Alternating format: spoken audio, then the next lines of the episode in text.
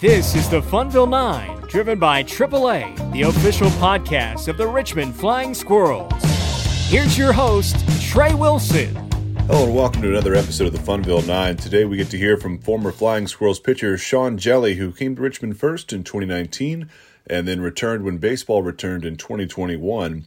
He joins us today for the latest edition of our debut stories, looking back at the first days in the big leagues for some former Richmond players who made their debuts in 2022. Hjelle made his debut on May 6, 2022, for the Giants against the St. Louis Cardinals at Oracle Park. He came into that game with the score tied in the top of the seventh inning, got a ground out, struck out Corey Dickerson, then got another ground out for a clean 1 2 3 inning. We caught up a couple weeks ago during Giants spring training in Scottsdale, Arizona, as Hjelle was preparing to get ready for the 2023 season, which is getting underway now. Here's my conversation with former Flying Squirrels pitcher Sean Hjelle. And we are in Scottsdale catching up with old friend Sean Hjelle, Richmond resident. Sean Hjelle, right? Richmond resident. Yeah, we bought a house down in uh, Moseley in uh, June, June of last year. So, oh yeah, Richmond resident. Yeah, it's something about Richmond, man. So many people come through there and they end up making planting some roots there. You have a different reason, of course, for planting some roots there. Your roots were kind of planted even before you ever played for the Squirrels. I mean, a, a little bit. Obviously, my, my wife grew up in Short Pump, so we already had a connection there. But you know, I myself, like you said, like I came to the town and I really enjoyed it and you know, I love I love being there now. So it's it's it's all kind of roots and it's all good. Yeah, we love seeing you anytime we see you around Richmond. Got a chance to see you in December, of course, so it makes it a little easier for uh, when we need to call up and say, "Hey, what's what's Sean doing? What's Sean got going on? Hey, let's get him over here for Parney's wedding." Oh gosh, it was definitely it was it was a great night. I was very happy to, and excited to be there for, for, for Parney and Tanya and, and, celebrate with them. So it was awesome. Well, let's flash back a little further. Let's go back to 2022 and your big league debut day. So remember around that time, uh, frankly, your last AAA outing, you had a little bit of trouble before you got the call up. So you're coming off of a game where you struggled a little bit. Was getting called up to the big leagues anywhere on your radar that day? No, I, I wouldn't say it was. Honestly, um, it was coming up on my birthday, so I was honestly just thinking about if I should bring cupcakes into the clubhouse for the guys or not. That was that was kind of what was on my radar. And um, when Brundy called me into his office, um, you know, he, he sold it pretty good. Um, we were we were working and, and, talking about you know dealing with umpires at the time and, and best going about talking with them and communicating with them and, and building that relationship between me and the umpires and he just kind of turned to look at me he's like well yeah because when you go to the big leagues tomorrow you're going to really you know need to work on that relationship. And i was just like wait what? Like seriously? Um, so that was uh, he got me you know? He yeah. fooled me pretty good. So i was i appreciated that. It was uh, always going to be a good story to tell people.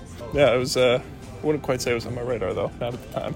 It's a little tougher when you're on the West Coast too. Those are some late nights, and your family's back in a couple time zones over. Did you get a chance to get up with them that night and get the news to them? Yeah, so I ended up um, driving from Sac to San Francisco that night, um, and so we were. I was what two hours behind my parents, and so I was calling them like midnight my time and I woke them up I think after like 30 calls. And then my dad finally picked up and it was 2 2:30 in the morning for him and um, told them that I was gonna you know, I was going on my way to San Francisco. And I didn't know exactly at that time that I was gonna pitch on that Friday um, that you know that next day or next morning.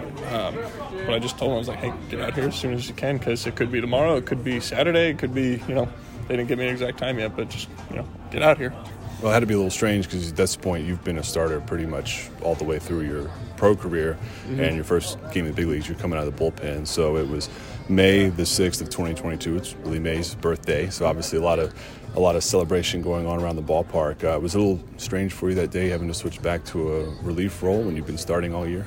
No, I wasn't. Um, I wouldn't say it was strange. I mean, it's I, have thrown out of the bullpen before. I, I, came out of the bullpen as a closer in, in college, and um, you know, it was it was for me the, the, the biggest comforter was just having that relationship with all the guys in the clubhouse and, and, having a few big league spring trainings under my belt and being able to just be comfortable around all the guys in the clubhouse. So walking in that day, it was like walking in a day here at spring training, and, and it was loose and relaxed and, and comforting. And um, you know, I, I, walked out to the bullpen a, a, little bit earlier than, than most of the other bullpen guys, and part of that is you know being the young guy. Part of that is just kind of got my five ten minutes to soak it in by myself and kind of get adjusted to, to what being in the big leagues is before you know obviously sat in the in the pen for a few innings and then you know got ready to go.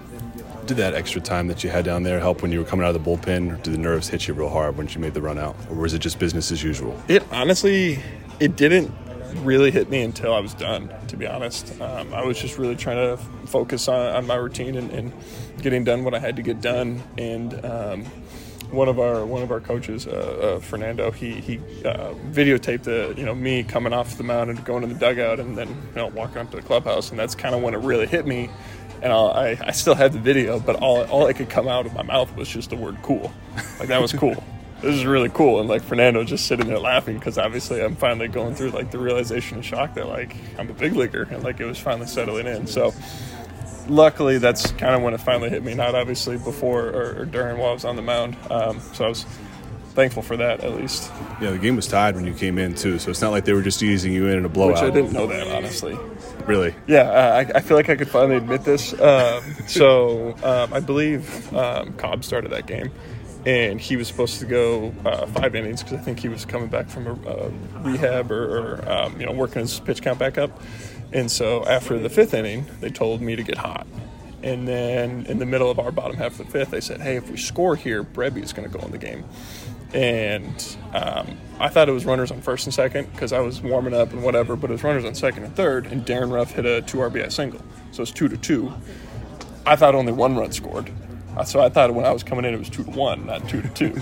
Um, so I feel like I can finally admit that now. Um, but yeah, uh, that was you know obviously even if it was two to one coming in, in in, the seventh against a team like St. Louis or any team in the big leagues and, and coming in in a high leverage t- type situation like that was a really big vote of confidence that I think for me helped kind of ease into it. Be like, hey, like they trust to give me the ball right now. Like why why shouldn't I just have that same kind of confidence and trust in myself? So that, that really kind of helped ease the transition a little bit into just kind of running out there and being on the mound and just taking it all in. So your wife Caroline got to be there. They were showing her all over the TV. She mm-hmm. looked like the most nervous person in the ballpark. uh, you had your boys there. You had some of your family there. How much did it mean to be able to get them out there to share in that moment with you?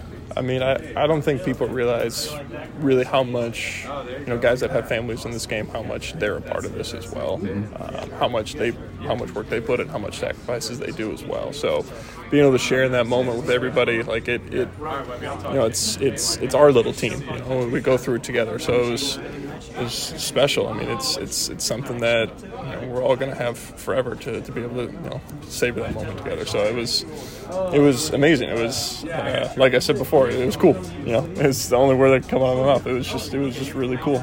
I know when you were pitching in Richmond on your start days, or even some days you weren't even starting. Uh, George and Caroline sitting down behind home plate. George on your start days, I guess, had the little Hjelle jersey. They were the stars of the crowd. Nobody's paying attention to you on the mound. They're watching George running around down there. yeah, no, um, it was it was really cool to to see um, how much you know everybody at the stadium knew who George was. I think he he was arguably the most famous person uh, at, the, at the ball games that year. So that was that was pretty special. Um, on the flip side of that, I, I, do feel for my wife a little bit trying to chase him around the entire stadium all game because he was he was definitely a handful back then. Um, well, he still is, but maybe a little bit less now. Um, but yeah, that was it was pretty funny to have you know, people, you know, whether it be concessions or, or people working the aisles in the stadium or whatever, maybe just come up and be like, hey, like your wife, your son, like they're awesome. Like I love your kid. Like he's got so much energy and this, like all those sorts of things. Like it, you know, makes the entire experience so much more rewarding for all of us.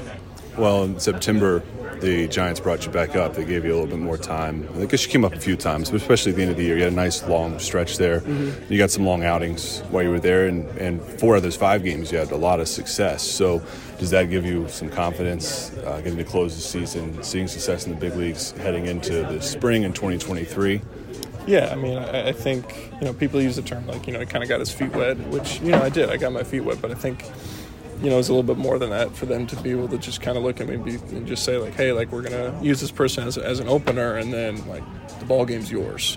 Um, and so, like I said, just them having that kind of confidence to just be able to hand the ball off to me and, and let me work as long as I can and, and let me go. Like that just that really gives me that much more confidence going into this spring training to just kind of keep that that momentum going and, and just grab the ball whenever you know whenever I get the opportunity and just take care of business.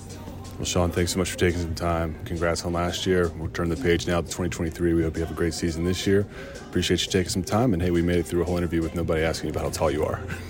you know, I think you end every interview with me on that one. Uh, doesn't that technically qualify as bringing up my height? Yeah, I just have to keep the streak going.